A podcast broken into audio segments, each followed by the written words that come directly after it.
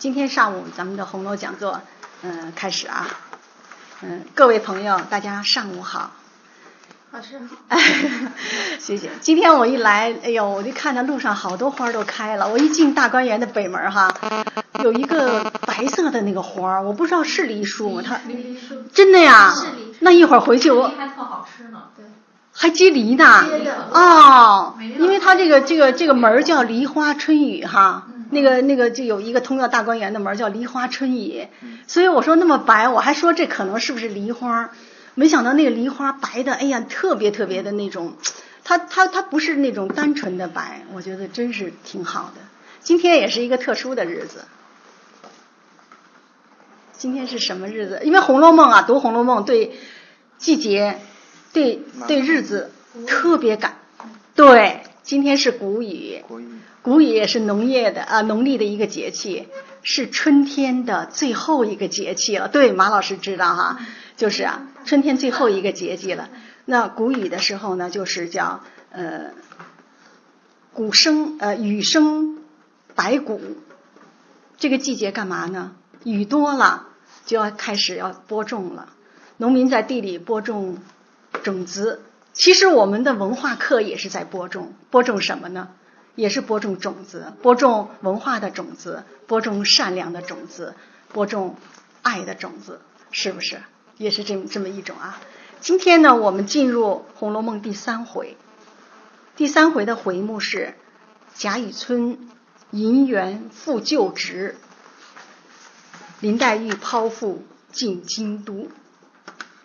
第三讲我起了一个，也有一个题目，但是我第三讲这个题目啊，我用了是文本中的句子，是贾宝玉说的话，是“人生只若远别重逢”，是这个题目啊。为什么？因为我非常喜欢这句话。我越读《红楼梦》，我越相信人与人之间的相遇、相识、相知、相爱，甚至是相离。都是源于我们自己不知道的那种太多太多的缘分了啊！前世未了，此生我们再续前缘，只为了今生的缘定。所以说，这一切我觉得多珍贵，多美好啊，多让人难以感怀哈！是这样的啊。第三回啊，我们第三回是紧接着第二回的。那这六大要素，我们从六六大要素来分析啊，全都是紧接着的，紧密的程度是怎么样的呢？我们赶快的进入文本当中，我们逐一逐一的，我们来分析啊。时间，首先是时间，第二回结束的时间呀、它那个文本是什么呢？雨村忙回头看时。第三回一开始就说：“却说雨村忙回头看时，你看，重复了上一回的句子了，是不是感觉到非常的紧密哈？这种联系，这种联系的程度像什么呀？就像人的一呼一吸这么这么密切。所以说，他这个文本有的时候就特别有意思。他就说，你刚看完这一回的话，他就吊着你的胃口，让你赶快要进入到下一步。我们的呼和吸联系的多紧密呀、你不可能分开这一呼一吸呀、所以这个雪琴的这种笔法，就是这种独特的这种这种程度，所以他的那种文章的那种张力，让你不能不佩服这种张力啊。还有就是都是文本了，文本呢，我我我就就就念一下啊，因为我们进入《红楼梦》，我们要读很多的文本，有很多我们的思考。我这个这个讲座的总的题目叫《红楼梦随想》，随想就是每个人都可以去想，放开的这种发散型的思维去想，去联想，没有对与错，只有每个人的感觉不一样，特点是不一样的啊，那就是文本。当日同僚一案参阁，这是个时间啊。还有次日，还有前已遣了男女船只来接，还有此刻正思相蒙训教之恩，未经酬报，还有初月初二日小女入都，啊，这是林黛玉，就是离开家的日子啊。还有叫汝父年将半百。啊，还有有日到了都中，还有彼时贾政已看了妹父之书，还有提奏之日，再是不上两个月，再有择日上任，还有黛玉自那日弃舟登岸时，还有他近日所见，步步留心，时时在意啊，就是讲黛玉的那个，在这个嗯，跟这些贾家来的这些仆人接触的这些时间，他的心情。又行了半日，黛玉方进入房时，你看瞬间啊，这个时间大家都都特点又跟以前又不一样了啊。方欲拜见时，还有不一时，还有那一年我三岁，就是黛玉自己说自己啊，那一年她三岁，还有她近日所见啊，那一年不是啊，我刚才看错了，那一年我三岁，这是黛玉自己叙述的啊。还有一个时间是黛玉一生一世一生干嘛呢？不让她流眼泪。一世干嘛呢？不让她见亲人，说病就能好。这也是一种时间的叙述的方式啊。雪琴的那个语言的标识度特别强，他的时间总是捆绑在一，就是跟事件和人物捆绑在一起的。还有他用了两次一语未了，一语未了就是一个小瞬间啊。第一个一语未了用在谁身上呢？用在王熙凤的身上了。王一语未了，王熙凤出场了。王熙凤是怎么出场的？先听见笑，后听见声儿，再看见人儿。在这之前，他就说一语未了。再有第二个一语未了用在谁身上了？用在贾宝玉身上了。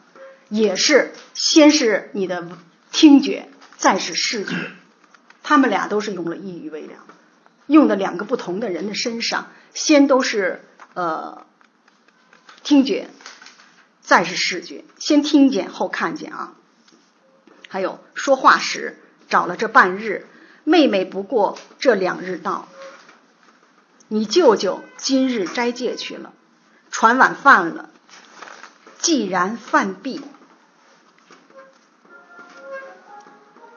还有忽见贾环话未报完，还有一时回来，还有。只上一年学，还有一个时间就是等过了残冬春天，再有就是试晚。此刻深夜安歇，次日起来行过贾母，看看看看，用了这么多时间的那种叙述啊。可是这么多时间的描述，但是最主要的时间段是什么呢？就是用时间。精细的分割的一种方法嘛，就是雪琴啊，她的时间一种精细的分割方法，她描写的是黛玉进贾府这不到一天的时间，几十个时间的这种精确的描写，才描写了不到一天的时间，这就是雪琴。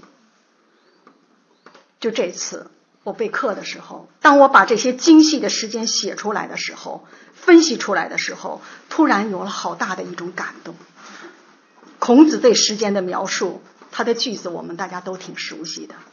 孔子说：“逝者如斯夫，不舍昼夜，对吧？”孔子看到水流去了以后，他对时间的那种珍惜、那种感怀啊。那雪琴呢？对吧？雪琴对时间的赞叹和珍惜呀，让我。太震撼了！这不到一天的时间，用了几十个时间的描述啊。那雪琴，我觉得把孔子的话用在雪琴的身上，我稍微改动一下。雪琴对时间的珍惜，那真是逝者如斯夫，不舍分秒，不舍分秒，一分一秒对雪琴来说都是重要的，因为他看到了生命的珍贵了。所以我也才理解啊。到我到五十多岁的年龄，我才理解为什么我上小学的时候，老师教我们写作文或者阅读文章的时候，你要用六六要素来进入和分析和写作，就是时间、地点、人物、事件的起因、经过和结尾。因为你能把事件、能把自己、能你自己描写的能非常非常的清晰，我不写的时候，我没我去年那个版本我没有这样讲，没有这样想。但是我今年突然我就意识到，为什么我在小学二年级、三年级老师要这样教我？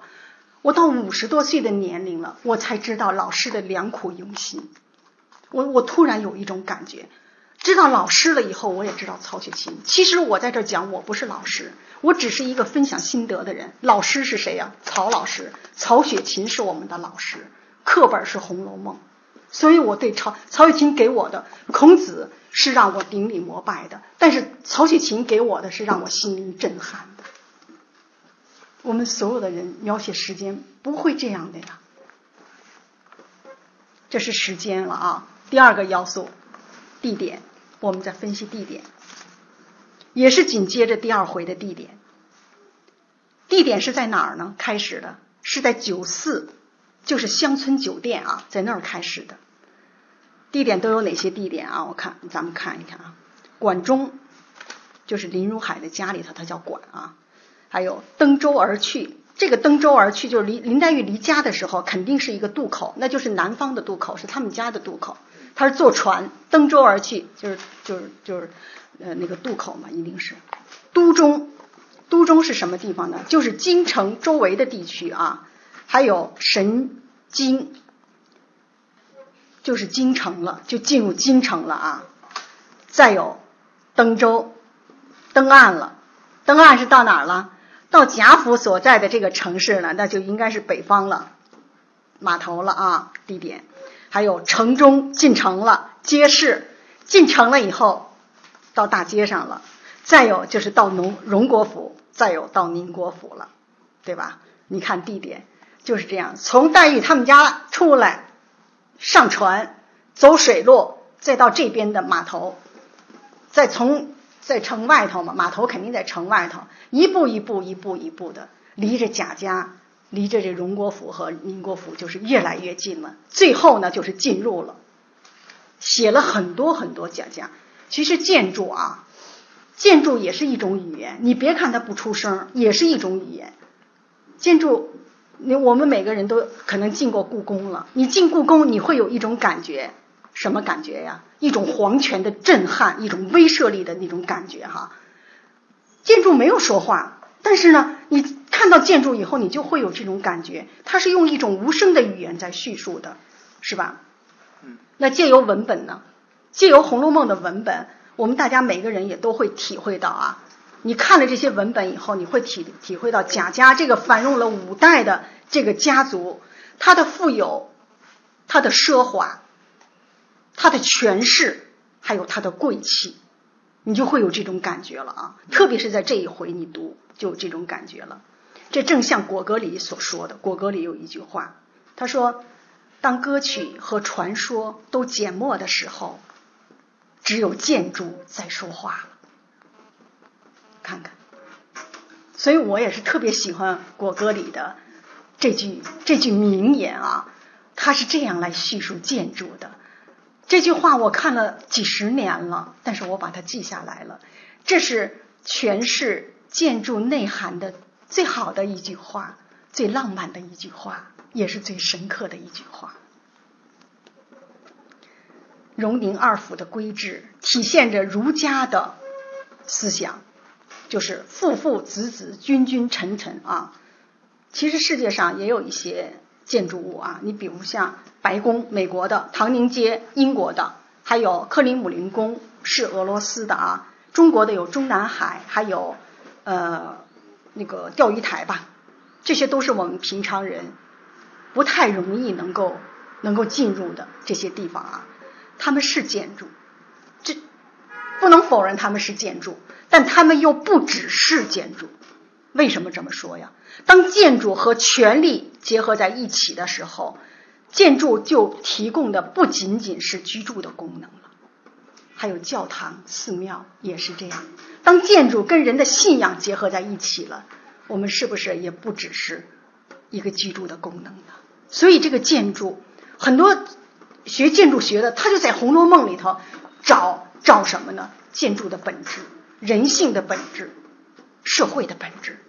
所以这个建筑我们不能简简单单看作它只是房子，它是房子，但它不只是房子。啊，我今天拿到了这个图，这就是一张，这是把这就是荣国府，对，这是宁国府，那这是大观园啊。现在这个大观园还没有建呢，我们来看一看啊，这个，嗯，到到时候肖姐我给你拿一张啊，我我到时候给你拿一张，你看啊，这个就是大大观园图，它这是大观园图啊。你看这底下，这这是这是这是一条街，这叫荣荣宁街。完了，这个街的叫西府，分成这个街叫西府和东府啊。看这个图是上北下南左西右东啊。东府是什么呢？宁国宁国府对吧？西府呢就是荣国府是吧？那我们现在来看一看啊，黛玉。进大观园是怎么进的？我们拿这张图来说啊。我呢，以前我这张图看了很多遍了，但是这次我又做了新的功课了。我把黛玉进大观园的图对照这个文字，我把它用红笔画下来了啊。你看，黛玉进大大观园是这么进的。刚开始他是经过荣宁街，先到这个东府，完了以后呢，走走走走走走，再走到西府。走到荣国荣国府啊，他是这么走的，从这个西南角门进入，完了呢，走过一舍之地，进二门，再进垂花门，再进过了这个穿堂，再穿过了这个小小的三庭间，以后呢，直接到贾母的这个院子里头来了。你看这个这条线啊，到贾母的院子里头，在贾母的这个。呃，这个住的院子里头，在贾贾母住那个正房里头啊，见到了他们家的，就是呃很多很多的亲人啊，在这里面。后来呢，我们我们凭着我们看书的这个回忆啊，后来贾呃那个黛玉又到哪儿去了呢？又从这个原路啊原路出来了，看二舅舅呃大舅舅，大舅舅是谁呢？哎，对，假设啊，你看从这儿出来，还从原路出来。出来以后呢，就从西向东走，还是远他近的近的这个路啊，到哪儿呢？到这个门到这个叫宁国府的这个门。完了呢，从这个仪门进入，仪门进入以后呢，再经过这个三层仪门啊，到了假设的院子里头了。到了假设的院子里头了。从假设的院子里头呢，出来以后到哪儿去了呢？二舅舅。对，二舅舅。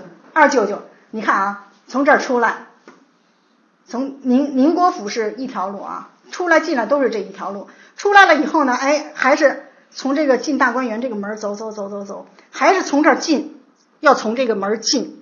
从这个门进了以后呢，不从二门一直往里走了，往右拐了，通过这个穿堂进到这个二门，完了通过这个向南的大厅。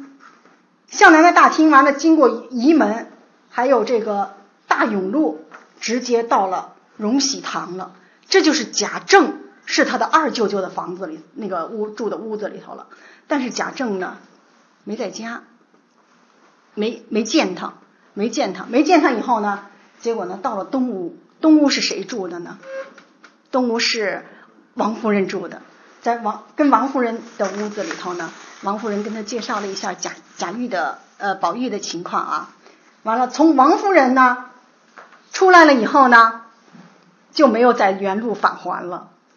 从王夫人的这个屋子的后门，你看西角门出来，完了以后呢，路过了吕王家的院子，还看到了王熙凤的小院子啊。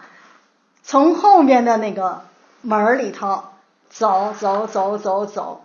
从后门走到了贾母的房间了，走到贾母的房间了以后呢，在那儿吃了晚饭，最后呢，在贾母的房间，这个就是他那个暖阁嘛。宝玉是在这个暖阁，他是在这个暖阁，不到一天的时间，你看怎么走？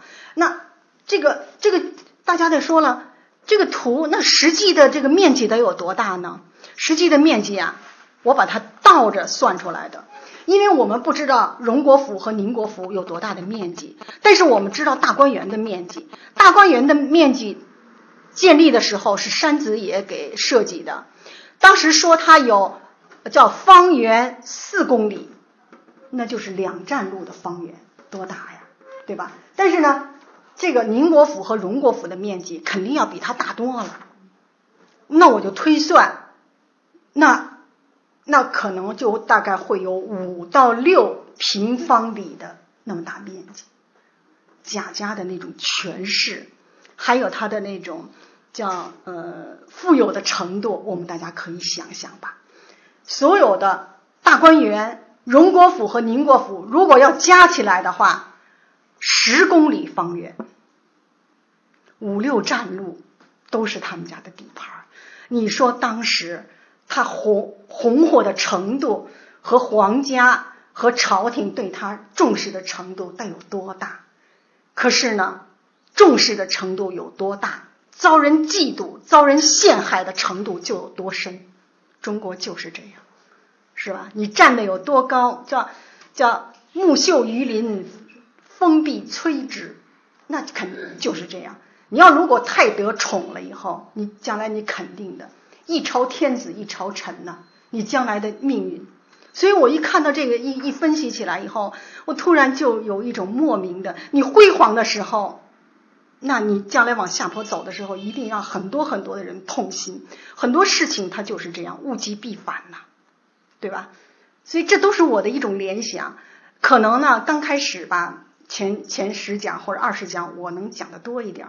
我能希望以后大家发挥大家的各自的想象力，以后可能就我这个课可能分出五块或者十块，比方说了，哎，马老师你讲一块，张博士你讲一块，肖姐你讲一块，最后呢可能这个课十五块，我只讲一块，十四块到时候最后大家讲的，因为随想谁也没有规定，你只能这么想，你不能那么想，对吧？随想。对于《红楼梦》，曹雪芹他给我们有很多的想象的空间，我们拿它当做一个训练思维，拿它当做一种不一样的修行的方法，挺有意思的。大家看到这个图了以后，再对着这个文字这么一看，对地点是不是也就熟悉了？是吧？好，我还要问一个问题啊，这是一个东西走向，为什么房子要建在这个边上呢？对吧？这是东西走向的街。为什么宁国府和荣国府他要站在这边这这这条街呀？他为什么不选一个南北走向的路建在他旁边啊？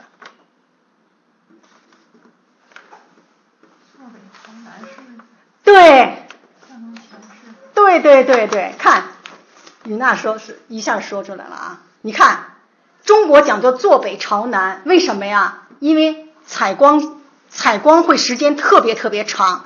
你看，所有的房，这是南，所有的你看，荣国府和宁国府和大观园全是朝南的。中国就讲究坐北朝南，南是什么？要正房嘛，都能见着阳光。跟西方不一样，欧洲有些国家，特别是教堂，它都是朝东的。因为中国啊，日照时间长，有时候到欧洲去，反正我就我也是感觉，他们说欧洲那边日照时间特别短。太阳升起，你能见到太阳的时间，九十点钟才见到太阳升起，很早四五点钟就落了。所以他们对太阳升起的时间特别特别的在乎，所以他们的最好的房子都是朝东的，教堂的门一定要朝东。这就是说，你一个文化一个理念的产生，一定是根据这个地理环境你才产生的，你不能离开你的所生存的那个自然的那种环境。文化都是附着在自然的环境之上的，这么一种自然的产生的啊。所以刚才雨娜说的对了，坐北朝南就是这样。他他设置的时候，建造房子的时候，他会考虑这些问题啊。我觉得今天大家互动的挺好的，这里面反映出来的建筑美学啊，它是一种嗯建筑的语言，也是一种建筑的文化。所以我们大家学《红楼梦》，真的里面可以读出很多很多的东西。这是关于地点，我就先讲讲讲这么多啊。还有第三个要素，人物了啊。本回设计的人物，我我就我就说一遍啊。但是呢，说完这个人的名字以后呢，我会马上就是一次互动了啊。通过每次的互动，也能了解大家对《红楼梦》的理解的程度。我也是想起到一个启发大家思维的一种能力。我先念一下这些人啊，人的名字有贾雨村、林黛玉、张如圭、冷子兴、林如海、贾敏、贾政、贾赦，还有王乃娘、雪雁，几个老妇人，两个小童，几个三等的仆妇，十来个华冠丽服之人，三四个衣帽周全、十七八岁的小厮，几个穿着几个穿红着绿的丫头。贾母，两个搀着贾母的丫头，邢夫人、王夫人、李纨，三个奶娘，并五六个丫鬟，有迎春、探春、惜春、赖赖头和尚，呃，王熙凤，一群媳妇丫鬟，贾琏，还有贾赦房里的许多盛装丽服之姬妾丫鬟，贾元，东安郡王一个。穿红绫袄、青缎、掐牙背心儿的丫鬟贾宝玉、莺歌四个教引婆婆，贴身丫鬟两个，五六个洒扫房屋的小丫鬟李奶娘、袭人。袭人姓什么呀？花。花。袭人的本名叫什么？花珍珠。对。对，花珍珠，云霄可能也也背下来了，是吧？还有啊，袭人的名字的来历是根据哪哪句诗？花袭人之寿了。啊，谁的诗？秦观的吧？秦观的吧？秦观。啊。啊，秦观的。嗯，秦观。薛姨妈、薛蟠还有王子腾啊，我做了一下统计，这里面。就是呃，有贾家的人吧，是占多数的啊。那个贾家的人呢，有二十二十几个人吧，二十个出头吧。但是呢，仆人姬妾有五六十个，因为有很多他说一群人，你不知道是多少。就是我能数的，可能有大概有六七六六七十个啊。这里头主仆关系的话是一比三，实际上比例可能要更高，因为他说一群人，你不知道是多少嘛，是吧？我们曾经那个时候，就去年的时候，我跟大家也是讲过啊，这是一个《红楼梦》人物关系的图。在怡红院里伺候宝玉的人有多少个？大家还记着吗？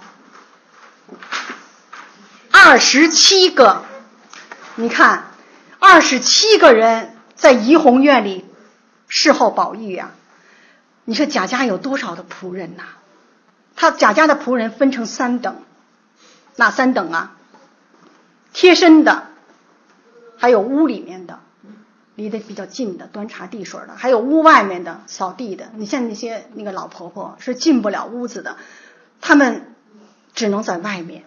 还有什么呀？还有抬轿子的，还有车夫，还有书童，还有跟班这些仆人啊。仆人是大家看看这个表就知道，仆人是特别特别的多的啊。那实际上这就是叫阶级的位差。有的人说《红楼梦》里头有阶级斗争，啊，那那毛主席那时候也多次也也，毛主席也是看了很多遍《红楼梦》。他说《红楼梦》里头那个阶级斗争就特特别的，那当然他是从这个政治上的角度看，这种阶级和人的那种阶级的位差，那真是这样。那时候就他就是这样。有的人统计了，说贾家仆人和主人的之之比是一比十。可是贾宝玉就不止了，二十七个人照顾一个公子哥，你看看他过的是什么样的一种生活呀？啊，那刚才我念了那么多的人名字了啊，咱们再互动一次了。十二金钗在这一回出场了几个？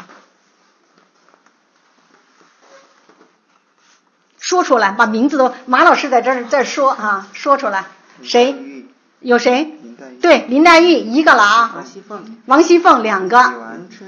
迎春、李李纨。探春、探春、四春呃三春。啊，三春几个？三春是三个、四个、五个、六个，加李纨是六个。六个好，都是第几代的呀？第三代，呃，这样咱们先说这贾家这五代是它怎么分啊？第一代是什么辈儿的？贾母贾母上边还应该有对，第一代贾演，啊、是是叫什么辈儿？演是什么辈儿？什么旁？水字旁，对，第一代水字辈儿，肖姐说对了。第二代是什么辈儿？代字辈儿，代字辈儿，肖姐又说对了。第二代代字辈儿，第三代文文字辈儿，好，银霄说对了。第三代文字辈儿，第四代草字辈儿，草字辈儿，对，第五代。王字辈儿，是王吗？草，第五代是草字辈儿，对。四代第一代水字辈儿，第二代画字辈儿，第三代文字辈儿，第四代玉字辈儿，第三代玉字辈儿，贾宝玉，对吧？贾琏，第四代，第四代是玉字辈儿，也叫王字辈儿，叫王玉啊，斜玉边。第五代是草字辈儿的，贾兰啊是吧？贾蓉，对吧？那好，我们先说啊，林黛玉是第几代的？第四代了，看着她妈妈啊，她妈妈是文字辈儿的，对，肖姐，肖姐这功课做的挺没有这挺棒的写的这啊，对，林黛玉啊啊，那个谁呢？李纨呢？李纨也应该是一字辈儿吧？对，为什他么们？是他哥嫂子嘛，对对对对三春呢？三春都是这辈儿，对，都是这辈儿。王熙凤也是。也是，因为是贾琏的。对，你看这就知道了。所以以后我们就经过这种训练以后啊，以后大家就脱口脱口而出了啊。十二金钗这一回出场了六个，她们都是第四代的，都是女的，呃，就是都是女人嘛。但是女人你要定位的话，她那个辈分啊，的中国它就是这样，叫叫叫重男轻女。但是《红楼梦》是彻底的女性主义啊，女性观点啊。中国一定要你看多少辈儿的话，你要看这依附在男人，你才能知道多少辈儿。这个说的什么水字辈儿、画字辈儿、文字辈儿、玉字辈儿、草字头，都是以男士的。那女士呢，跟他的关系以后呢，哎，才能定出这种辈儿数。但是这就是中国的现状，是吧？这就就是这样的。啊，好，我们时间、地点、人物我们都分析完了啊。下面我们进入故事了。第三回是一个大故事。大故事呢，我又把它分成了三个中故事，哪三个呢？第一个是贾乙村复职，这是第一个中故事。第二个中故事呢是林黛玉别赴进贾府，中故事啊。第三个是薛蟠人命案，但是第一个和第三个呀，它的篇幅占的很少，只占五分之一。中间这个林黛玉别赴进贾府。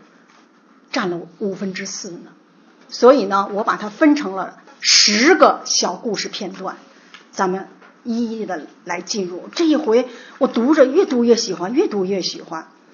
进入到故事当中了以后，我就觉得，哎呦，真是又有很多的，不能说是奇思妙想，又有很多的新感觉。我们先来讲第一个中故事啊，贾雨村复职。那大家接着上回啊。那贾雨村呢，就是被革职了嘛？从从他的这个位置上，就是本府的知府的官位上被革职了。被革职了以后呢，怎么办呢？有两个贾雨村的旧友帮着他，在这个地方找了一份工作，在哪儿呢？林如海家，干嘛呢？担任林黛玉的文化启蒙老师。文化林黛玉的文化启蒙老师有两个。一个是贾雨村，一个还更小的时候是贾敏，也是在我们在读《红楼梦》在以后的章回就知道了。所以我虽然贾敏一出《红楼梦》一开始就说了贾敏去世了，但是呢也知道贾敏也是贾家出来的，他文物他身上的文化底蕴也了得。所以呢，在这个谁之前呀，就是在这个贾雨村之前的话是。林黛玉的妈妈教她文化，林黛玉的妈妈和爸爸教教林黛玉学文化的。呃，还有呢，就是呃贾雨村，贾雨村，贾雨村当林黛玉的这种文化启蒙老师，或者说是家教。那个时候叫西宾啊。从五岁的时候，贾雨村就开始教林黛玉了。那接下来呢，贾雨村遇到了冷子兴，冷通过冷子兴知道贾家的家世了。这个时候呢。他又遇到张如圭了，这个人起什么作用啊？给他透露了一条重要的信息，就是朝廷又在起复，就是启用过去旧的官员了。这个信息对贾雨村来说非常的重要啊。这个时候呢，冷子兴又给贾雨村帮助了，他给他提供的是什么呀？就是说，告诉他一个非常重要的信息，是贾家这个就是贾敏还有这个林如海跟贾家的这种关系，所以呢，给他出了一条好主意，让贾这这个就是呃林黛玉的爸爸林如海写推荐信给贾政。贾政正好在朝廷里做官，做的什么官呀？是高官啊，他那个官叫什么？还员外郎。啊，对对对对对，工部员外郎，工部员外郎，比部长还要高的那个官是高官啊。这样呢，贾政呢就帮助了贾雨村了，推荐给了朝廷。没有到两个月，刚一个多月，复职了，在金陵又复职了。你看。这就是贾雨村第二次又为官了。其实我觉着啊，贾雨村的宿命他就是要为官的。嗯，当官其实没有什么好和不好啊，因为这个世上总有人去做官嘛，对吧？那总有人去读书嘛，总有人去从事科学研究嘛，也总有人当工人，也总有人种地。三百六十行，行行都是重要的。不是说哪一行不重要，哪一行好，哪一行不好。贾雨村的宿命，他就是要为官的呀，对吧？但是呢，从贾雨村本身来讲啊，我我刚看的这个文本，给我的感觉，他的个性不太适合在官场上，太直，也不懂懂得这些裙带关系啊。但是呢，在他人生的重要的节骨眼上，哎，他总能得到帮助，总能得。就是遇到那种热心人啊，我们看看他都遇到谁了？遇到了甄士隐，甄士隐在经济上给他特别大的帮助；又遇到了冷子兴，冷子冷子冷子兴是在世俗的观念上给了他的很大的帮助。还有他有两个旧友，没有两个旧友，他就不可能到那个贾敏家去当家教。不去当家教，你怎么能认识林如海呢？是吧？还有呢，就是啊，林如海了。就是林如海了，林如海感谢他给给黛玉当文化老师，而且在经济上也还资助他了啊，还举荐他，还给他写了举荐信。再有就是贾政，贾政是从政治上帮助了贾雨村，对吧？贾政从政治上，所以贾雨村这个人呐，他每遇到危难的时候，总有人帮助，而且都是帮得上忙、说得上话的人。总是能转危为安。曹雪芹对贾雨村的描写没有贴任何好的和不好的标签。贾雨村，您那个曹雪芹没有说贾雨村好坏，他没有贴这个标签儿。嗯，我我我也是看了很多人在评《红楼梦》啊，评《红楼梦》的时候，他就说，这个人是好人，这个人是坏人。其实这是我们经常会就是。就是，嗯，就会用这种眼光，好人和坏人去评价这个人，就叫在心理学上叫贴标签儿。我的兜里头有好多的标签，哎，这个人是好人，啪一贴；这个人是坏人，就给就这样就给贴上标签了啊。经常会用这种方法来来确定人啊。那我是怎么认为的呢？我我我我是这样认为的啊。我看《红楼梦》看了很多遍以后呢。我认为《红楼梦》里面没有好人和坏人。那罗老师，你你你就对人没有分别吗？有有分别。我觉得人呐，在我的眼里头看《红楼梦》，只有健康的人和生病的人。生病的人又有三种，哪三种呢？比方说身体上生病了，精神上生病了，灵魂上生病了，对吧？那我看那个贾瑞就是灵魂上生病的人，他是一个病人。那对待病人，我们怎么样呢？我们有个底线，我们治不好他，我们歧不要歧视他，不要歧视他。你这么一看，你的心就完全变了，你的心态就变了，对吧？所以呢，我不认为贾雨村是个坏人，不认为。在中国，中国的现状是什么呢？官本位制几千年了，至今如此啊。全国中国第一考是什么考试啊？不是高考，高公务员。对，公务员考试，现在成了全国第一考试了。经常是几百个人、几千个人去考一个岗位。那肖姐在这水水电部，她肯定都知道啊，对吧？她在这个部机关待着嘛，在这些公务员中，对吧？他们就是考上了，那不就国家干部吗？那国家干部，那不就是贾雨村吗？对不对呀？你说他好，你说他坏。是不是那么多人当公务员？你不可能就是做官就都是坏，那不可能吧？对不对？所以呢，你看看看了《红楼梦》以后，这个观念，我觉得我自己慢慢在变化，对吧？那现在不是还是这样吗？朝里有人好做官，你看就是啊。月瑶也点头了啊。又一学《红楼梦》，一定要跟现实联系起来。我就我就举一个例子，也就是最近的事儿，有一个事业单位，他要招一个研究生。招一个研究生，那结果呢？考试去了几百个人，考什么呢？叫叫行测和申论这两门考试，让肖姐知道哈。这两门考试，这两门考试呢，就是笔试啊，考试的特别严格。那行测和申论那个书这么厚，我我儿子去考那个农农业部的时候就就考试，有的题我根本就我都都答不上来。几百人去考试，有三百多人考了高分了，就考到这个这个事业单位啊。三百多人行测和申论考高分，太不容易，不是及格是高分。考上了以后，这三百多人要进入面试，面试有初试有复试。结果呢，复试有一百多人分特别特别高，这个时候怎么办呀？只要一个名额呀，大家相同的条件下拼什么了？对。拼背景，拼关系，对吧？就大家都点头了。结果录取的是谁呀？录取的那个有背景的人了。什么背景啊？这个人他的爸爸和现任的那个部长几十年前是旧相识，做对桌。命，命，最后就把他录取了。我我真的我听到这个消息以后，我觉得这三百多人就陪着他陪考啊。当然了，你看看，这不一样吗？贾政是举荐人，对不对？那这个部长也是举荐人，一个是三百年前的举荐人，一个是现在的举荐人，这不就是一回事吗？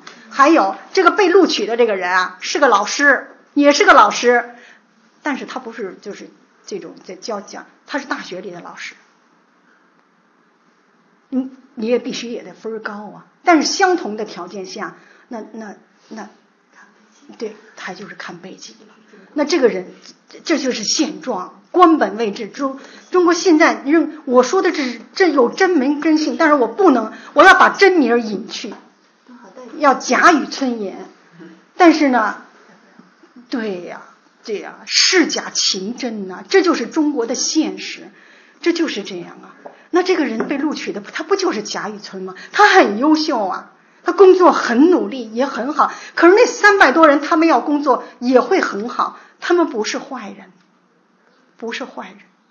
那那那，你看，那不那不就这样？这就是现实。当我知道现实了以后，我说，怎么我在讲《红楼梦》，我在学《红楼梦》，但现实他就给我摆在跟前了，有名有姓的，对吧？当然了，他。他他入职了以后工作很好很好，现在户口可能也会迁到北京来了，完了她丈夫也就来了，孩子也就来了，他就这就这就是现实了，对吧？所以贾雨村还有贾政在现在他们名字不同而已，服装不同而已，但是这个人就在我们身边呀。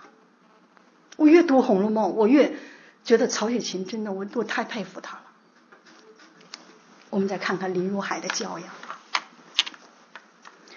贾雨村托林如海给贾政写了举荐信了，林如海爽快的他就回应了林如海的话啊，林如海说：“此刻正思相蒙训教之恩，未经酬报，遇此机会，岂有不尽心图报之理呢？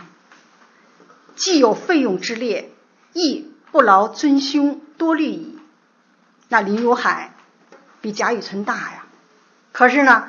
他管贾雨村称什么呀？称他为兄。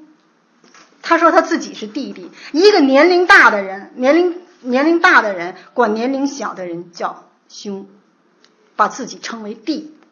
他对这个老师多尊重啊，对吧？林如海的教养哈，让我感到更让我感到温暖的是，明明是林如海在帮助贾雨村，可是呢，他这么通过他的语言一表述，变成了贾雨村在帮他了，对吧？林如海，我刚才把他那有有一点就是不是现在的那种语言的表达方式啊，我把它就翻译成现在的语言方式。林如海说：“哎呀。”这我正想找一个机会感谢你对我的帮助和对对黛玉的教诲呢，正好你给了我这个机会，你帮了我的忙了，那所有的费用我来出吧。林如海刚才那句话就这个意思，我觉得这非常值得我们大家学习和大值得我们大家学习啊！你帮助别人的时候，你要尊重对方的人格，你要顾及到对方的尊严，这就是非常好的沟通的方式啊。你不应该让对方感觉到你是在施舍他，最好要有林黛、林如海这样的表示。什么表示啊？是我为你做的这件事儿上，是你在帮我，你的接受就是对我的帮助，这样对方会心安理得，会接受这个帮助。那我们自己呢，也因为你的谦逊，我们得以提升。其实，在我们的人的一生当中，人是要群居的呀。我们每个人都得到过别人的帮助，我，我，我愿意帮助人，为什么呀？我从小到大对我帮助的人太多了，我都还不完，真是这样。有的人帮助我可以说声感谢，有的人帮助我了以后，就突然就，他就我联系都联系不到，我想说感谢的机会都没有了。帮助我的人太多了，我想大家可能也都会有有感受啊。我们每个人的一生当中，我们也会接受别人的帮助，我们也会去因为这种接受去帮助别人。那帮助人也要有方法啊，那更需要智慧了。在帮助人这件事儿上，我觉得林如海他体现出了一个人良好的道德修养和人文的教养，我们大家应该学习，我是挺佩服的。好，咱们这是。第一个小故事，咱们先讲到这儿。第二个，第二个中故事啊，这是咱们今天的重头戏。林黛玉别赴进贾府啊，分为十个小故事片段，它占了整个篇幅的五分之四了。这是咱们今天的重点。先进入第一个，黛玉别赋，第一个小故事情节叫黛玉别赋。那大家怎么看林黛玉离别，就是离家别赋这件事儿啊？大家怎么看？挺悲伤的哈。为为什么呀？母亲去世了，然后要离开父亲，嗯，然后要等于是，应该说相当于，呃，就是啊，寄人篱下去了哈。对。虽然是投奔外祖母，但是还是。有家了嘛？那自己的家。呃，对，对对对，真是。虽然是外祖母，但是没有自己的家呢。那马老师，你觉得呢？就玉石的前世一样，他前世是个草嘛。一棵草啊。哦，哎，这个我还真没想到，跟前世联系起来了哈。他的前世绛珠草嘛。对。他的人生就是没有安全感，只有宝玉给了他那个。啊。对。泪水啊。啊。就是，张博士呢？就是从此以后开始寄居生活。哎呦，寄居生活，你这个“寄居”这两个字用的真是哈，马上我就心，我一听你说寄，从此开始要寄居生活，我心咯噔一下。像您刚才讲的什么一进门啊，什么处处小心呐，时时在意啊，这都是一种没有家啊，就像说没有家安全感一样，所以寄居篱下就是这个。啊。你时时都得注意。对对。贾宝玉就可以什么都不在。对，对对对，就是。那马老师呢？你的感觉呢？我倒不这么认为。啊，你觉得呢？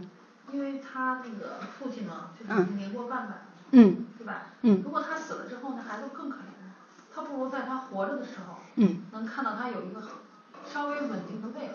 嗯，嗯，对吧？在他活着的时候，他看，比方说林黛玉要在那个姥姥家，嗯过得很好，万一要过得很好，嗯有两种可能，嗯有可能过得好，有可能过得不好，嗯反正他也是身体也不好，嗯他早晚一天要死了，嗯他不如在他活着的时候能看到他有一个稍微好的归宿，嗯，我是这么想的。哦，如果从父亲的角度，呃，对对对对对，角度不一样，想法会不一样哈。云霄呢？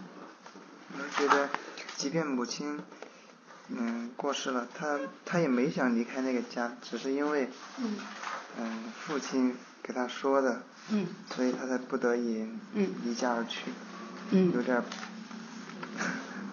啊，对，你看每个人哈，他站在不同的角度，还有呢，有的跟前世联系上了，还有呢，就是说，毕竟不是自己的家，每个人都有自己的那种想法啊。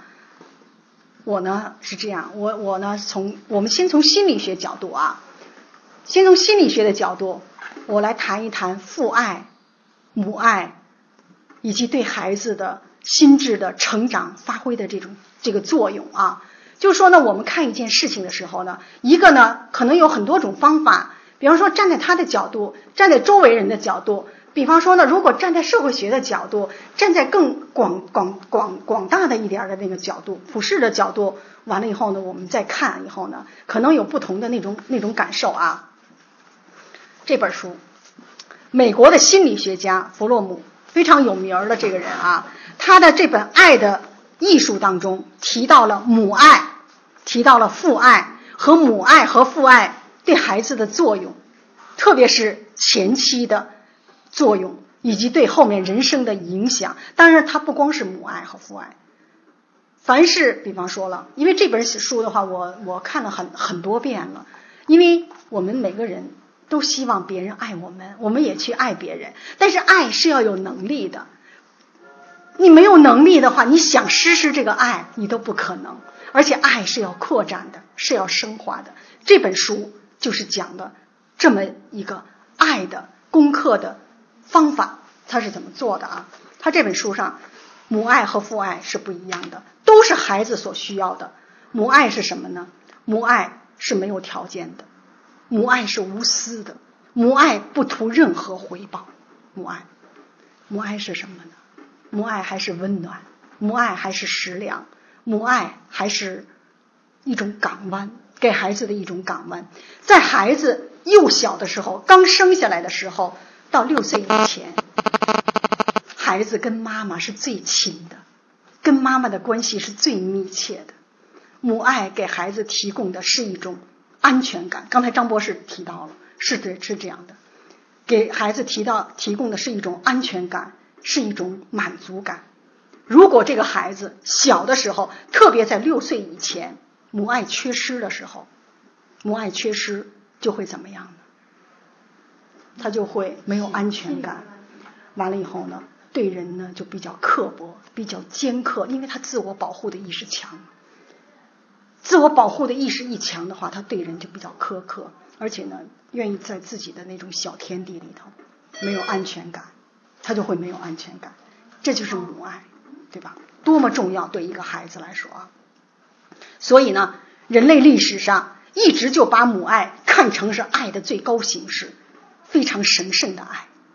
我们经常会说“党亲爱的母亲”，“祖国亲爱的母亲”，对吧？为什么呀？因为这种爱是神圣的，是高尚的，是没有任何回报的，是吧？所以他把母爱这种升华了的母爱，变成了一种人世间爱的极致里程碑了。这是母爱啊，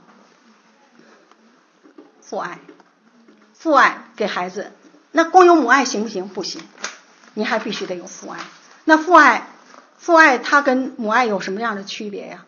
母爱是无条件的，父爱是有条件的。有什么条件呀？父爱是说我可以爱你。但是我爱你的前提是你要按照我说的去做，你做好了我就爱你。母爱有利也有弊，父爱也有利也有弊，所以母爱和父爱必须结合起来，对一个孩子心智健康的成长发挥，它才能起到这种这样一种作用啊。那母爱、父爱，父爱是有条件的，父爱提供的是什么呢？提供的是一种嗯理想的一种思想的世界。他给孩子提供的是法律、秩序、原则、信仰、游历、冒险，提供的是这些世界。可是这些世界，孩子如果要没有也不行了！你将来没有办法在社会上你去供职，你去跟大家去相处。父爱是多重要的呀，是吧？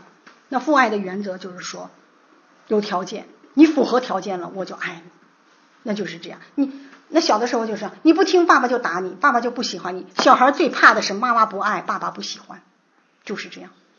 妈妈一般很少说你不听话我就打你，不是的，对吧？父啊，是的。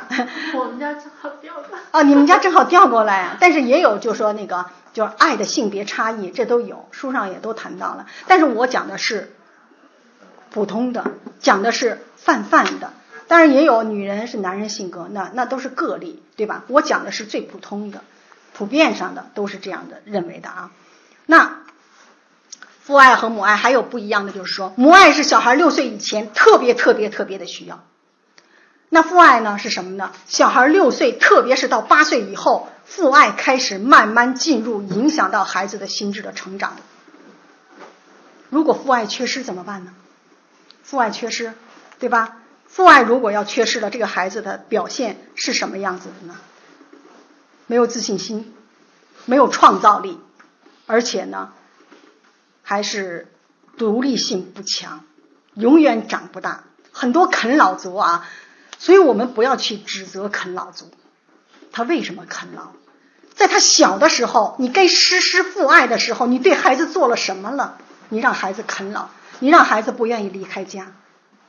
我们孩子来都是天使啊，是我们没有把他教育好，特别是父母在孩子幼小的时候，还有在十岁之前到十八岁之前，你该做的你没有做，最后你的所有的。一切你都在孩子身上展现了以后，你去埋怨孩子，天使无罪，真的都是我们父母没有把孩子教育好。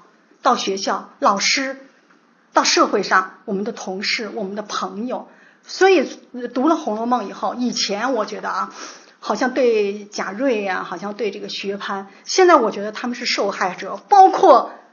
那个嗯，叫李双江的儿子李天一，他们都是天使，所以下一讲我觉得我们大家当了母亲的会很沉重的，真的是这样。父爱提供，父爱缺失就是缺少自信心，缺少创造力，缺少这种独立性啊。孩子成年以后，许多性格上存在的问题，倒到根儿上去，都是源于母爱和父爱的缺失。有的人父母都在。但是呢，没有给孩子实施正常的母爱和父爱，最后这孩子长歪了，这棵小树长歪了，最后长歪了以后，所有人都埋怨说，这个这孩子怎么这样这样这样？但是曹雪芹从来就不这样。很多我为什么喜欢心理学呀？心理学从来不从道德上评价人，不进行道德评价，不说这个人是好坏，就是看他成长的原因。这棵小树歪，一定是他在小的幼年。园丁没有把他照顾好，孩子的问题百分之八十都是父母的责任。黛玉，她的性格、遭遇，我们知道这个心理学的这个原理了以后，我们理解黛玉的性格了吧？是吧？黛玉的跟她的遭遇和童年的经历有很大的关系啊。黛玉一出生身体就弱，是吧？其实跟母亲有关系，妈妈身体肯定不好，但是她这上没这个书上没说啊。不会早亡啊，对呀，对呀，不会早亡嘛。黛玉身体不好，一般都说母强而壮，那但那贾敏的身体就就是不太好嘛，是吧？而且她六岁的时候就丧母了嘛，五五六六岁时候丧母了，是吧？在这种人生最需要母爱的时候失去母爱了，所以她会缺少安全感，她的这种自我保护的意识呢会特别强。他就对人就苛刻，他嘴就不饶人，对吧？所以我们有的时候理解了他，知道他产生的这个原因以后，我们会心疼他，我们也会理解他。如果林黛玉现在在我身边，我现在知道这个心理学的这个分析的方法，我知道黛玉的过去了以后，真的，他如果对我发脾气，我就石小线我就听着他，因为我替他挺难受的，他就在我身上发泄吧。我这耳朵进，我那耳朵爆，不往我心里去不就行了吗？他比我要难受啊，黛玉要比我要难受，所以你真的你啊，对，你看我们学习《红楼梦》，最后我们这个叫《红楼梦》是最好的一本沟通大全，就是这样。曹雪芹他心理学才一百年的历史，可是《红楼梦》三百年了，所以曹雪芹这个人他真的他他就是伟人，他对人的那种内心的那种理解和宽。就是那种宽容的程度啊，真是让我，他他真是我一辈子的跟他学都学不完的嘛，那么一种感觉。那他说宝玉对他好，宝玉对他好，那我们就可以都对待林黛玉那样，我就把我变成宝玉，那没有处不好的，对不对？就对同性我我也我也这样嘛，就是你都理解他了以后，你哪有那么他就没有矛盾了嘛，对吧？所以呢，你看啊，黛玉五岁的时候，六岁离开母亲，十二岁又被迫离家。刚才月瑶和肖姐都说到了，被迫离家，被迫谁呀？林如海，家母，是吧？让他离开这个家以后呢，到那儿去。当然，他们是为他好嘛，对吧？他自己父亲都快五十多岁了，对吧？没有人照顾他嘛。可是从心理学的角度上来说啊，在最需要母爱的时候，在最需要父爱的时候。没有了母爱，没有了父爱，那你说黛玉的心情是什么样的心情啊？我们理解黛玉，我我自己是林黛玉，我要离开，我要我要把我自己，就读《红楼梦》的时候，你读到谁，你要把你自己变成谁？那我把我自己变成林黛玉的时候，那我们会怎么表示呢？我们会怎么想呢？是吧？文本上用了啊，所以他曹雪芹写这个话的时候是变成林黛玉了。原不忍弃父而亡，无奈没办法。你们是大人说的，我得听。还有方洒泪拜别，叩拜着别的，对吧？黛玉是个非常孝顺的孩子，妈妈生病的时候侍汤奉药，对吧？妈妈病故了以后呢，又守孝。是吧？叫叫他他那个文本是叫守丧尽哀，书也不读了，对吧？现在父亲都快五十多岁了，自己又不能在身边照顾他，对吧？而且呢，他只有十二岁呀。就刚才张博士说的寄居啊，相当于小学六年级还不到，这么小的年龄，从没有出过家门，要独自去那么远的地方，跟陌生人面对陌生的一切，他要去面对。你想想。他心里该有多难过，多伤心，多不舍，多恐惧呀！我把我自己变成林黛玉的时候，突然你看我的内心就有这种感觉了。八七版的电视剧《红楼梦》，陈小旭这段情节的表演非常非常的成功，很多人看了以后都特别的感动啊。他是把这种。伤感和复杂的心情表现的淋漓尽致。这一段，很多专家、业内人士都评价陈小旭这段演的非常非常好。不光是悲伤，不光是悲哀，心情很复杂、很复杂的一种心情啊！看到了黛玉的遭遇，我真的特别特别特别希望天下的父母，在孩子未成年的时候，好好的陪伴着孩子，用父爱和母爱伴随孩子健康的成长。看到这儿，真的，我也是一个母亲哈，我的心也是挺挺沉沉痛的。第二，我们讲一讲贾家的仆人。第三回写到了贾家的仆人啊，有五六十个人之多啊。嗯，就是仆人和是主人的多少倍了啊？在以前阅读《红楼梦》的文本的时候啊，我对这些仆人一带而过啊。只是关心他们伺候的那些主人，可是这一讲讲《红楼梦》，因为要进行六要素的分析，要把这些人物一一的都找出来、列出来、写出来的时候呢，感觉跟以前大不一样了。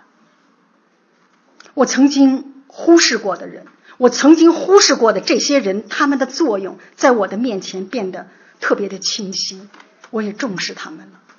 就是这种方法。这种方法，六要素分析的方法，让我重视了我曾经忽视了的人了。幼年的黛玉，她进贾府的时候，她还没走呢，贾府就派人来接了，多少个人不知道，他就说了，派了男女船只来接。那一船人，那肯定有掌舵的，有摇橹的，有小厮，是吧？小厮抬轿子，还有那个老婆婆嘛，肯定五六个人不止啊。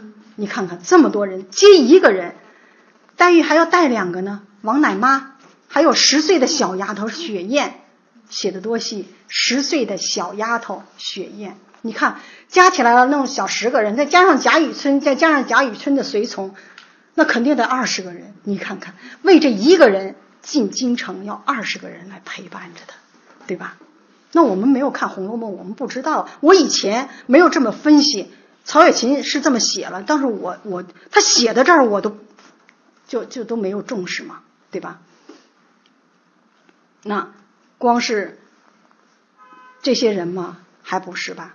对不对？紧接着他这一路啊，我们看看到大门前的时候，又有十多个人，还有抬轿子的，还有三四个，因为他不同的那种，到了不同的那种地段了以后呢，就是不同的人来接嘛。有三四个十七八岁的小师抬小厮抬轿子，还有后门台阶上迎的丫头，贾母身边的有贾母身边的三春身边的王熙凤身边的邢夫人、王夫人、贾政、贾赦他们身边都是众姬妾仆人。和小厮众多呀，对吧？这么多的人，那这一回数得出来的六七十人，那还有数不出来的呢？是他说一群人，那我就数不出来呀。那多数都是写出来了，但是我没有数出来嘛。但是他写出来了啊。由此我看到了曹雪芹的悲悯了，我看到了雪芹的悲悯之心了。雪芹没有忽视他们，雪芹没忽视他们，他把他们的年龄。还有把他们的知道姓名的，他就写上了啊。还有他们的举止、他们的衣着、他们所从事的工作和工作岗位，曹雪芹不但记着，还把这些人都写出来了。主人与仆人在曹雪芹的心里头都是众生，都是等重量的生命体。这就是雪芹，他有一颗菩萨心，有一双佛眼。他所描绘的众生图，让我们感觉到真实的重要的原因就在这儿，对吧？我们现在很多人他为什么要对号入座呀？他觉得他特真实，是假，但是我们就觉刚才月瑶也是说情真，我们就当做它是真的，情没有假的。你一看这些，你你你你就都知道了呀，对吧？我看到过一篇文章。今天肖姐带的茶了，就我们喝茶这件小事儿啊，这篇文章，喝茶这件小事上，我们要知道，社会上有六百个人在默默的为我们服务呢，六百个人啊，都有哪些人呢？对吧？有育茶种的人，有种茶的人，有采茶的人，有炒茶的人，还有运茶的人，有采购茶的人，有销售茶的人。你光有茶不行啊，还得有水呀，还得有杯子啊，制杯子的人还得有壶啊，制壶的人，你把这加起来啊，我们很多人我们看不见，最少还有六百个人在为我们默默的服务。我看了这个文章以后，我吓了一大跳，是吧？那原来这世上有那么多的人在为我们默默的服务啊，可是我们不知道啊。我们也没有想到啊，我们全部都忽视了呀。读了《红楼梦》，特别是看到了这篇，想到了这篇文章，我内心充满了感激之情。不知感激什么，只觉凡事皆可感激；不知原谅什么，只觉凡事皆可原谅；不知爱恋什么，只觉凡事尽可爱恋。给我的感受是通过贾家的仆人给我的这种感受。第三，黛玉见贾母这一段我读过很多遍，不到九行，二百多个字。他把黛玉和贾母和众家人的复杂的心情写的亲切、感人、质朴。这也是我这两天反复反复读，又有了一种新的感受。雪芹在这么一小段当中，特别是贾母、李纨、黛玉见面，他们相聚，把人生当中最让人难以忍受的人生的三大悲哀写出来了。我就在这两天刚刚有的感觉，这三大悲哀是什么？我们可能都听说过：幼年丧母，中年丧夫，老年丧子。幼年丧母的是谁呀？林黛玉，对吧？五六岁妈妈就去世了，最该需要母爱的时候，母爱去世了，我们难以接受啊。中年丧夫是谁？李纨是吧？怎么贾母说的那句话啊？贾母一一指与黛玉：“这是你先朱大哥的媳妇，朱大嫂子。先是什么意思？就是故去的人叫先，先人嘛，故去的人就叫先人，对吧？那就是李纨嘛。二十岁的时候，贾珠就去世了，留下了幼小的贾兰。李纨一直把他抚养大的呀，这不悲吗？是吧？”老年丧子谁呀？贾母。贾母失去了女儿贾敏，是吧？就是我们民间说的“白发人送黑发人”，这不悲吗？是吧？雪琴她是用故事一下子，这三个人的聚合，把人生的三大悲哀展现在我们面前了。这就是人生的最大的悲哀，让人看了痛心疾首的残酷的现实啊，是吧？面对这种人生的现实，我们怎么办？我们的心灵如何安放？雪琴为我们提供了榜样，两个字：珍惜。珍惜，珍惜你生命中所有的遇见，珍惜你身边的每一个人、每一个生命、每一分钟、每一秒钟。你珍惜了，你生命就无悔了。人生命无悔的时候。你的心就能安顿。第四个小故事片段：三春出营。三春在这回当中啊，这这这这回当中啊，他没有说出各自的名字，他们是迎春、探春、惜春。刚才大家都说了啊，这是采用了简单的描写的方法，因为后面要重点的要描写这个王熙凤，要描写贾宝玉和林黛林黛玉嘛。宝玉眼中的黛玉啊，所以呢，他采用的是详写和略写相结合的方式，这也是一种写作的方式，为了突出主要人物的那种个性啊。那虽然是略写，但是寥寥几笔，没有说出名字，我们也知道他是谁。为什么呀？因为有特点，抓住了人物的特点了，那我们就都知道了。第五个小故事，亲人的问候。家人们看到了黛玉身体虚弱，都特别关心她哈，问她吃什么药，生的什么病，有哪不舒服啊？黛玉怎么告诉家人的？黛玉说：“我自来如此，从会吃饮食的时候便吃药，到今日未断。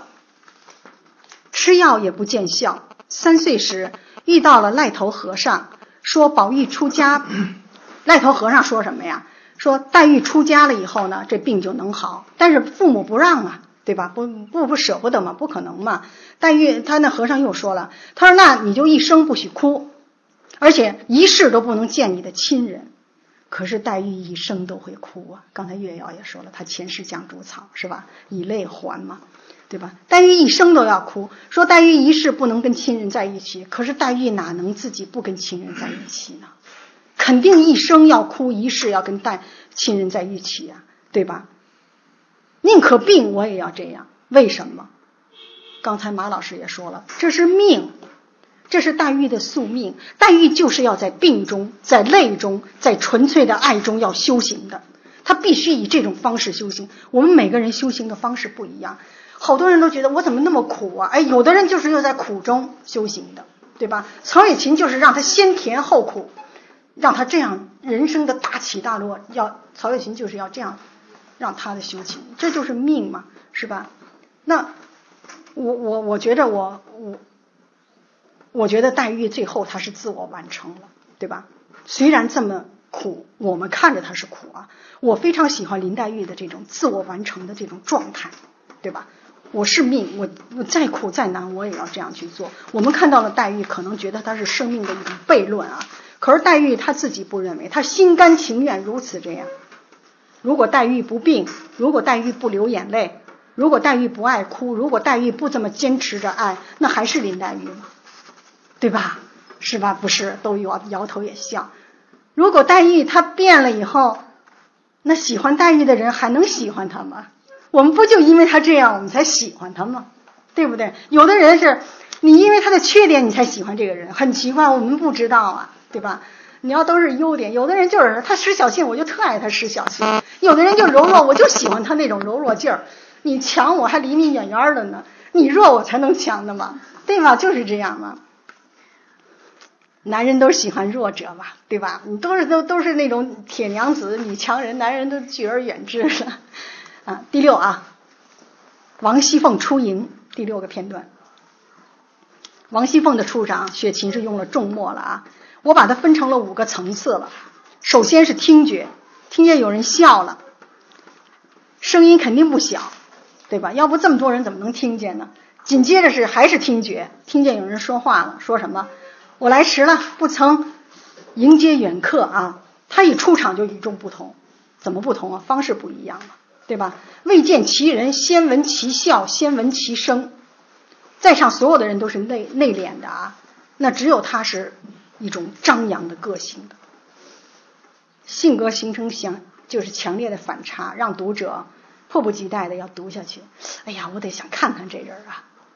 第一层，第二层进门的方式不同，别人都是从正门从前门进入的，但是带那个王熙凤呢，唯独这个人从后房门进来。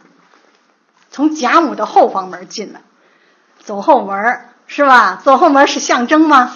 它只是象征吗？是吧？现在社会上走后门屡见不鲜呀，是不是？走后门嘛，嗯。那雪琴这轻轻的这一笔这么一带，它就会引发我的很多的这种想法和联想啊。那能从贾母后门进来的人，一定跟贾母的关系特别的密切。对吧？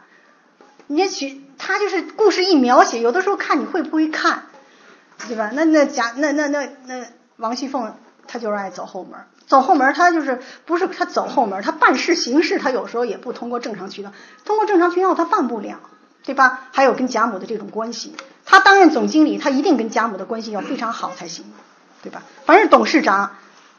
和和总经理的关系都挺挺好的，没有说一个董事长和总经理闹得特僵，他还容许他当当当那个总经理的呀？不可能嘛！第二层、第三层，紧接着啊，视觉看到这个人了，穿着打扮不一样，他的穿戴的描写是从上到下啊，从里到外这么描写的。首先是头上戴的，接着是那脖子上。戴的这个项圈哈，胸前的项圈再有呢腰间它别着的，还有呢他上上衣穿的什么，外套套的什么，脚下是什么样的裤子啊？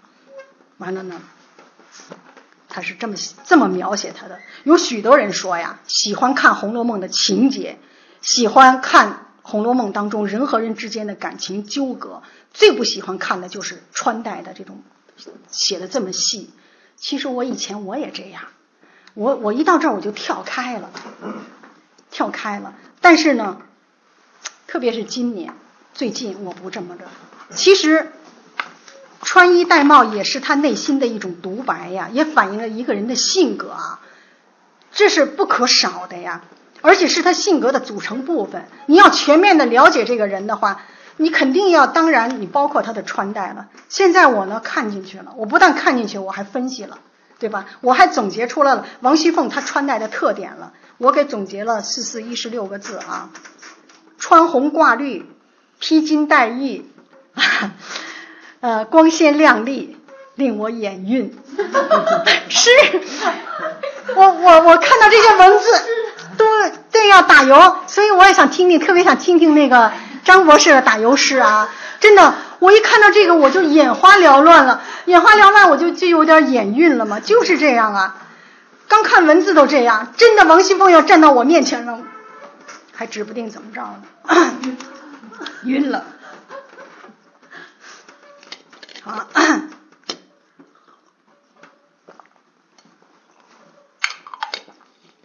穿成这样的人，我们肯定要看。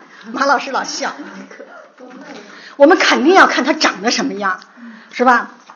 那文本我读了文本以后，我又给王熙凤，我又想到我的感觉了啊，身材高挑，对吧？年轻漂亮，眼角眉角都是往上的。那你看往下了以后，就岁数大了，他都会往下耷了嘛。曾经有一个人，他认识我二十多年了。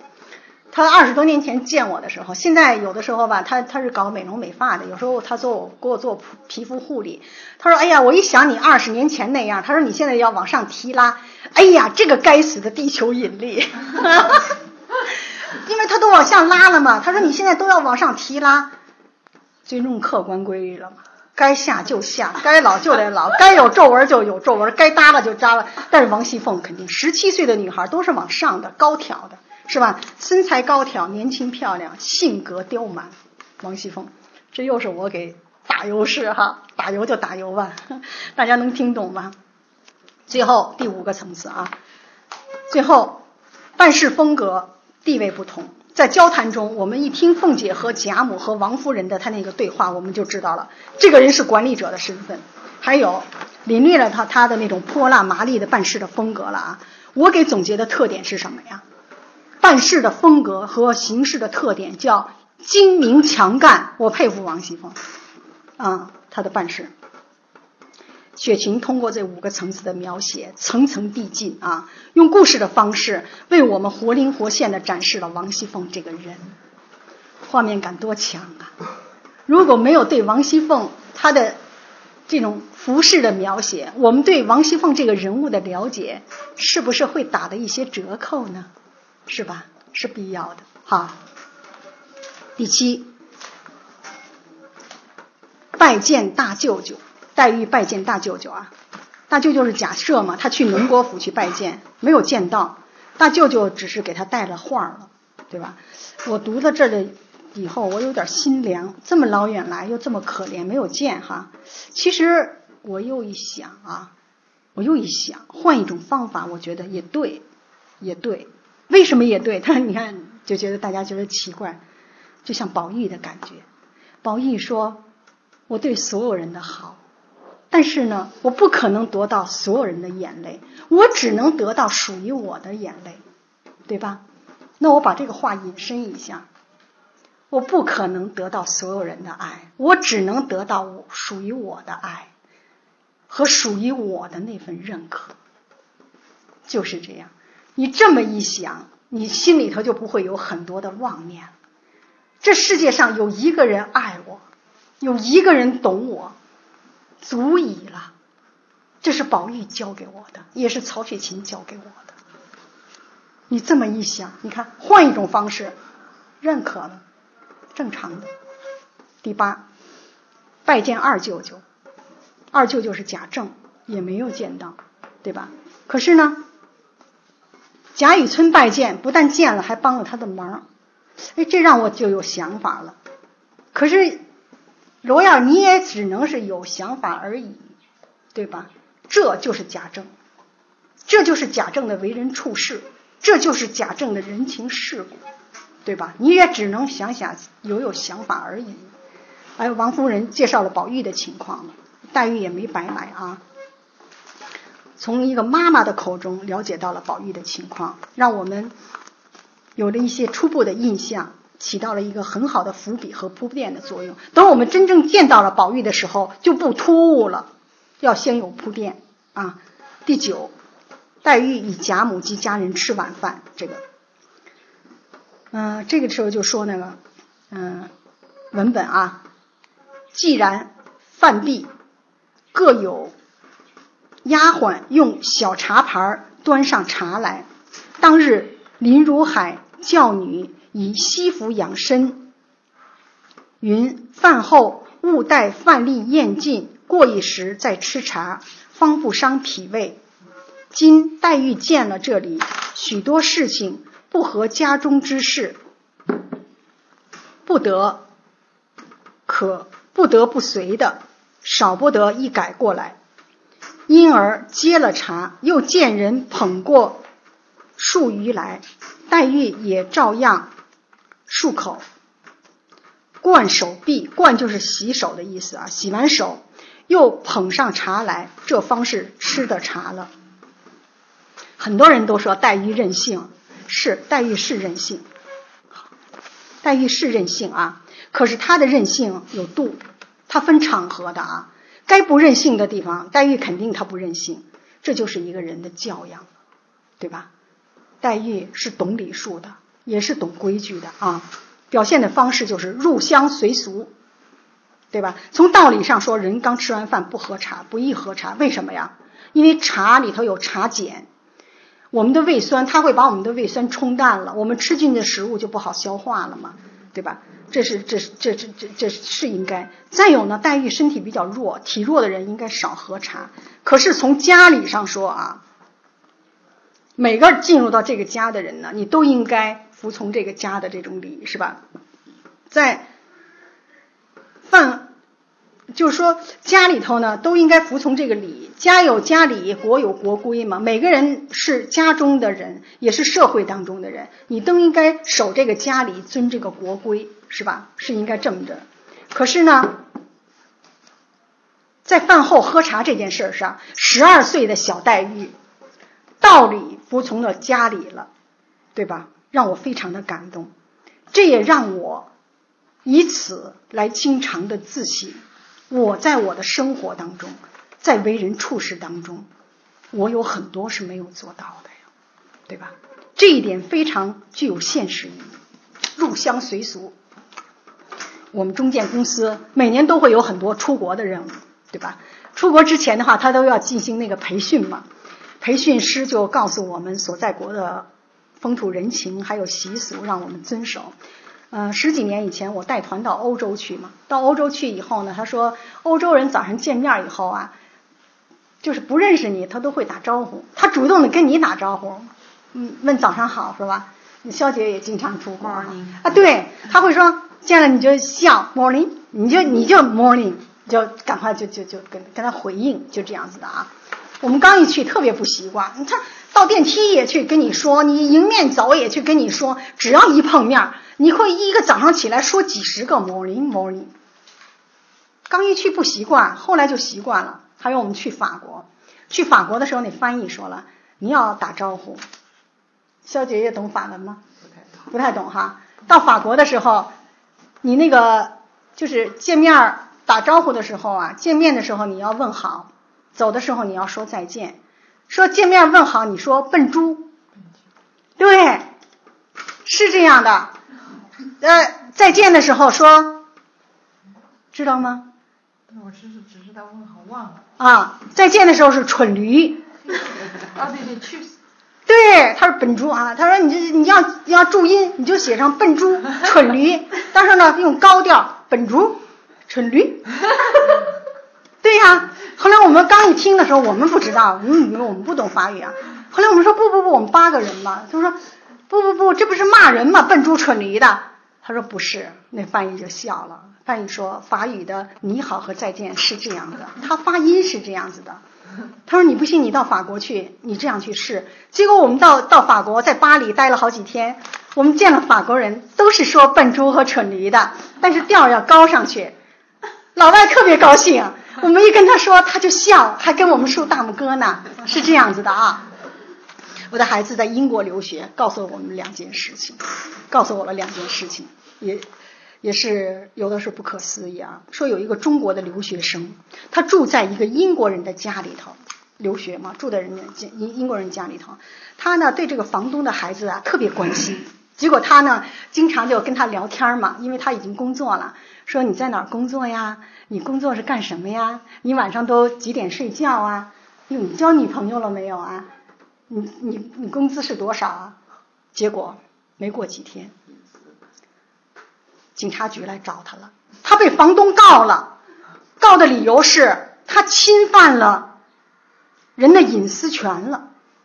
你看，你看看，在中国是关心，可是在英国，这就属于人的隐私范围了，对吧？那这就是文化和理念的这种差异。它造成的、形成的这种社会伦理的一种界限，必须得执行。法律就是这样，法律法规对任何人没有例外，它就是一种强制性的。第一件事儿，第二件事儿，我的儿子到英国去，他自己想做饭嘛，这样省点钱。到超市里买菜刀，把身份证拿出来，我儿子把身份证给他了。不行，我拿出身份证，我也不能卖给你。说为什么呀？你不够二十五岁，英国的法律规定，满二十五岁才能买你菜刀。所以我儿子在英国就拿那小水果刀就切菜嘛，啊，就是啊。最后他离开，因为他是就就是呃本科毕业就到英国去，英国学研究生时间很短嘛，他就是离开英国都不到二十五岁，所以他始终也没买到菜刀。这就是法律，入乡随俗没有国界，到哪儿都是一样的，对吧？所以的话，黛玉给我们启得了，就是黛玉吧，给我们是我们的榜样啊。第十，旧相识，远别重逢啊。我把宝玉和黛玉称为天下第一对的恋人，为什么？因为他们相恋，他们的这种情感跨越了两个世纪了，叫跨世之恋。这样的恋爱，除了《红楼梦》，我听的和我看的，任何一种恋爱，举世无双啊！我真是纳闷曹雪芹是怎么想出来的，是吧？他肯定会有这样的，他是有这样的经历的。没有这样经历，他也想不出来。这一对天下第一对，天下第一的恋人，第三回终于见面了，是吧？那黛玉见到宝玉，黛玉啊，便大吃一惊，心下想到：好生奇怪，倒像在哪里见过一般，何等的眼熟如此？那宝玉见到黛玉呢，说：“这个妹妹我曾见过的，是吧？我看着面善，是旧相识。”今日只做远别重逢。宝玉和黛玉的前世，甘露救命之恩，转化了此生的泪水感恩、爱恋之情，感动了无数的人。这种旷世之恋，恐怕后人再难以超越了。我觉得他是爱情史上的一种里程碑。这种恋爱啊，那我们我现在我就在想啊。人与人的缘分真的是很神奇，宝玉和黛玉永远是恋人缘。那有的人他就是夫妻缘嘛，对吧？你像张博士和于娜，你们就是夫妻缘呐，是吧？那有的人呢，还是什么缘呢？是师生缘，是吧？老师和学生。那林黛玉和贾雨村，那不就是师生缘吗？是吧？有同事缘，有朋友缘，有姐妹缘，有佛缘，有善缘，有恶缘。王熙凤。和贾瑞就是恶缘嘛，那还有无缘呢，是吧？还有无缘，无缘也是一种缘呀。那我们在一起，我们学习《红楼梦》，是吧？我们在一起解读和欣赏人世间各种各样的缘分，缘中套着缘，缘中说着缘。我不知道我们是一种什么样的缘分，用一种什么样的词来形容这种缘分啊？反正是一种非常大的善缘，一定是。是什么缘？红楼缘啊！我马上写上红楼缘。好，这个名字小诗人起的这个名字好，红楼缘啊，是吧？其实我们大家也可以说是旧相识了。今生我们在大观园，在杨总的这个红楼文化讲坛上相遇，成为学友，多好啊！我每次都是格外的珍惜跟大家在一起的这个这段时间啊，我觉着。大家在一起的相聚，每一次都是那么有意义，都令我难以忘怀。宝玉杜撰了古今人物通考，宝玉说什么？除了四书以外，杜撰的太多了，偏又指我是杜撰不成。我喜欢宝玉的这种杜撰，杜撰可以说是理解为创新和创造的代名词。鲁迅说过啊，这世上本无路，走的人多了。便有了路了。我也可以把这句话引申一下：这世上本没有加油站，那本没有收费站，走的人多了就有收费站了，是吧？现在大家也都知道，收费站越来越多，而且那价钱也越，收费站也不便宜呢，是吧？那现在马上就要到五一了，五一收费站不收费了，肯定马路上又该爆堵了。清明节的时候，我去到一个地方，走高速半个小时用不了就到。可是就因为不收饭不收费，堵了我两个多小时，对吧？收就是有人就有路，路是人杜杜撰出来的，收费站也是人杜撰出来的呀，是吧？有的人杜撰，有的杜撰我们喜欢，有的人杜撰，有的杜撰出来我们不喜欢。但是这种杜撰它不是也是一种创造？我们再扩展一点啊，有是无杜撰出来的，对不对？这也是一种杜撰吧。还有万物是道杜撰出来，老子说了一生二，二生三，三生万物，对吧？那不就是道道杜撰出来的吗？对不对？还有。这世上从来没有人如此的写过女人，写过人性，关注过人性。曹雪芹就写了一本《红楼梦》，《红楼梦》是曹雪芹杜撰出来的。可是三百年了，我把这本书叫读本传百世，孤本传百世，就这么一本传了三百年了。还有一首诗叫《孤篇盖全唐》，是什么？张若虚的。对，张若虚的《春江花月夜》，孤叫孤篇盖全唐。曹雪芹的《红楼梦》是 读本传百世，我觉着啊，传百世、传千世，还可以传万世，因为它是人类的圣经。还有文字、文学、文化艺术，以至于社会制度，还有政治体制、国家，不都是杜撰创造出来的吗？对吧？杜撰是发展的动力，挺好的。曹雪芹非常提倡杜撰，《乐舞红楼梦》不也是杨总带着团队，带着岳瑶，带着马老师，带着许许多多这些演员们杜撰出来的，多美呀，是吧？我要为杜撰唱赞歌啊！还有宝玉摔玉啊，宝玉摔玉呢？那今天呢？刚才云霄在提醒我时间了啊，我就说一说我对宝玉摔玉的看法。我觉得体现了这种曹雪芹的慈悲啊，我这给我的那种感受就是，宝玉他他的他的那个认知就是，我有的，我有的别人也应该有，别人没有的我也不要有，我就是要与众人同，不与众人遇，我要跟大家享受一切我最宝贵的、最珍贵的一切情感和物质，我都要跟大家享受，对吧？跟大家共享一切，跟大家拥有一切，为什么？他看到别人没有玉，他泪流满面呀。所以我一看他泪流满面，哎呀，我当时就想了两个字，就是菩萨，宝玉就是菩萨，真是这样。第三个中故事就是一带而过，就是带出了薛蟠的人命案啊，他就是引到那个下一回嘛。最后啊，讲林黛玉。舞蹈家陈爱莲曾经在舞台上演过黛玉葬花，跳的真是特别好，特别的唯美啊！陈爱莲呢，她在跳黛玉葬花之前看了《红楼梦》，也悟了《红楼梦》，她对林黛玉的那个就理解呀。她说黛玉的身上有四气，四四气，我演黛玉，我就要把握好四气，我就成功了。她还真成功了，哪四气啊？仙气，仙人、仙女嘛。贵气，他身上有一种贵气啊，还有才气，他有才华，还有人气。黛玉的人气指数特别高，他怎么不演宝钗扑蝶呢？他演黛玉葬花呀，对吧？黛玉葬花怎么那么多人掉眼泪啊？宝钗扑蝶也没有人演，对吧？也没有人看了以后没有人掉眼泪嘛。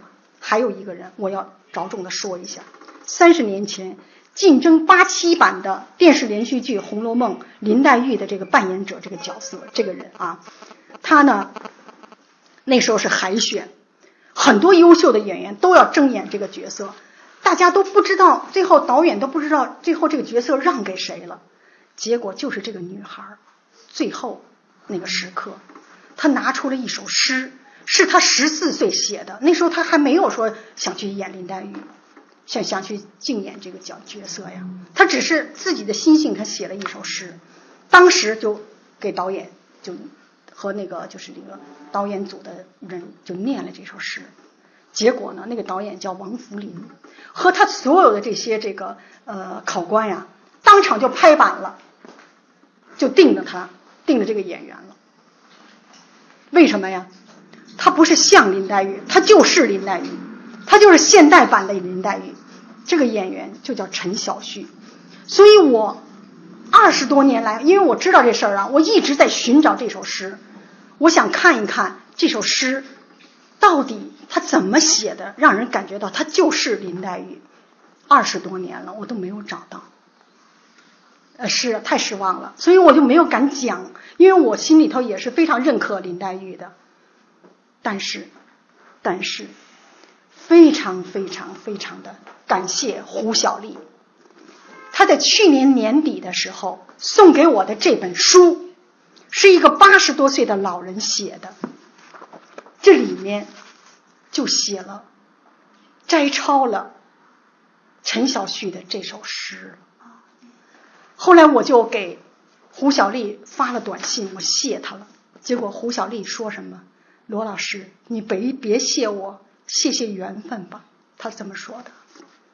那对于《红楼梦》的剧组寻找陈小旭，对于我二十多年来寻找陈小旭的这首诗来说，真应了王国维说“人生三境界”的那句话。众里寻他千百度，蓦然回首，那人却在灯火阑珊处。为了寻找那人，我吃再多的苦，我也愿意。我的生命值了。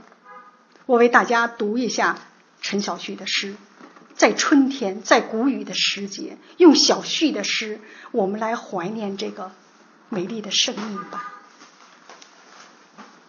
我是一朵柳絮。长大在美丽的春天里，因为父母过早的把我遗弃，我便和春天结为了知己。我是一朵柳絮，不要问我的家在哪里，愿春风把我吹到天涯海角。我要给大地的角落带去春的消息。我是一朵柳絮，生来无忧又无虑。我的爸爸是广阔的天空，我的妈妈是无根的大地。这一讲就讲到这儿。下面有请云霄用诗来作结，谢谢云霄，也谢谢大家，也谢谢小旭。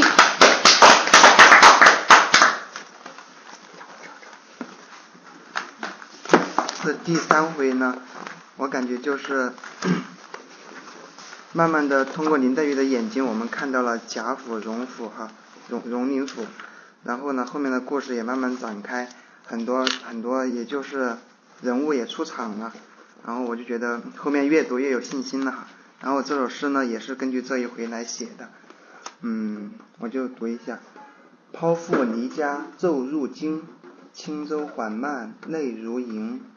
故乡有月千里路，异客无心万般情。不见外亲随缘化，或可平安了一生。直到生家胡言语，可叹天机未曾听。初见已恨相见晚，犹恨遇时不公平。暮时前盟尚能记，如何无木配神鹰？花神纵然天上来，无奈富贵出门庭。从此泪雨煮汤药，雨打花叶泣孤零。明月何时来葬我？少教寒塘饮半醒。流年往去不复在。碧纱除泪冷清清，世人只羡官家好，谁知官家苦经营。福祸来去终有由，半生凄凄半凝冰。好，谢谢谢谢，写的真好哈，我一看。